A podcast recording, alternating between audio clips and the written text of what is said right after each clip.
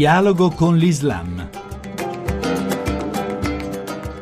Bentornati all'ascolto di Dialogo con l'Islam da Riccardo Cristiano. Appena appreso della tragedia di Parigi con il suo terribile carico di morti, abbiamo chiesto al professor Paolo Branca, responsabile per i rapporti con le comunità musulmane della diocesi di Milano, di valutare l'accaduto. Purtroppo questo rischia di essere un 11 settembre europeo per la simbolicità, diciamo così, della città e anche del luogo che è stato attaccato, anche se non credo che sia relativo alla vignetta a proposito del, del califfo perché non può essere stata una cosa così improvvisata, ma rivela una tensione che specialmente in Francia con uh, il dibattito, diciamo così, che suscita la questione islamica abbiamo ormai raggiunto. Per alcuni è una dichiarazione di guerra.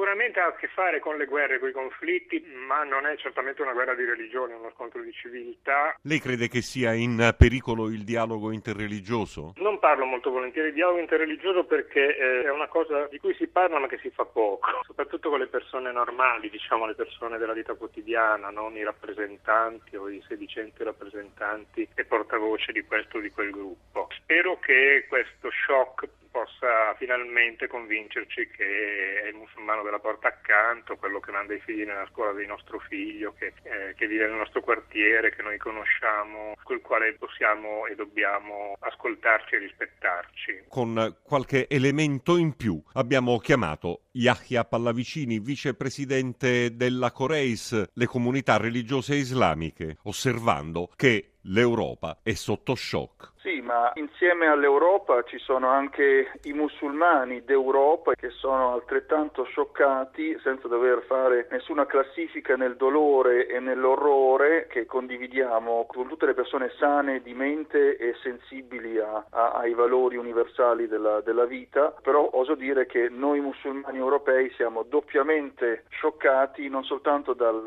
appunto, dalla violenza, ma anche perché si vorrebbe far credere eh, da parte dei criminali che c'erano delle ragioni che sono ricollegabili all'Islam, fanno bene invece a non fare delle bestemmie così come a non fare degli assassini. C'è chi vi chiede un impegno attivo come è stato ad esempio quello di Ahmed Merabet, il musulmano poliziotto francese assassinato, freddato. Sì, cittadino francese di origine e di religione islamica, cittadino e professionista dell'ordine, nei suoi confronti si manifesta proprio una violenza che mi sembra che caratterizzi qualcuno che è un, è un omicida nel senso più professionistico del termine. Poi è intervenuto Papa Francesco condannando tutti i terrorismi, quello dei gruppi del terrorismo fai da te come il terrorismo di Stato. Ne abbiamo parlato con padre Antonio Spadaro, direttore della civiltà cattolica. L'istigazione all'odio va rifiutata in maniera radicale. L'esperienza che Papa Francesco ha vissuto è stata un'esperienza di grande violenza, quindi legata evidentemente a delle situazioni che hanno coinvolto addirittura lo Stato. Quando Papa Francesco parla, proprio il suo linguaggio direi, non è mai neutro, ma fa sempre riferimento a un'esperienza personale. Quindi un importante comunicato congiunto tra il Pontificio Consiglio per il dialogo interreligioso e quattro imam francesi si denuncia che senza libertà religiosa il mondo sarebbe in pericolo e si chiede ai mezzi di comunicazione informazione rispettosa nei confronti di religione, credenti e pratiche religiose. Libertà e responsabilità sono i due pilastri dell'informazione, che certamente anche in questa occasione bisogna riconfermarlo. Eppure si diffonde la sfiducia anche nei confronti del musulmano della porta accanto. È proprio questo uno degli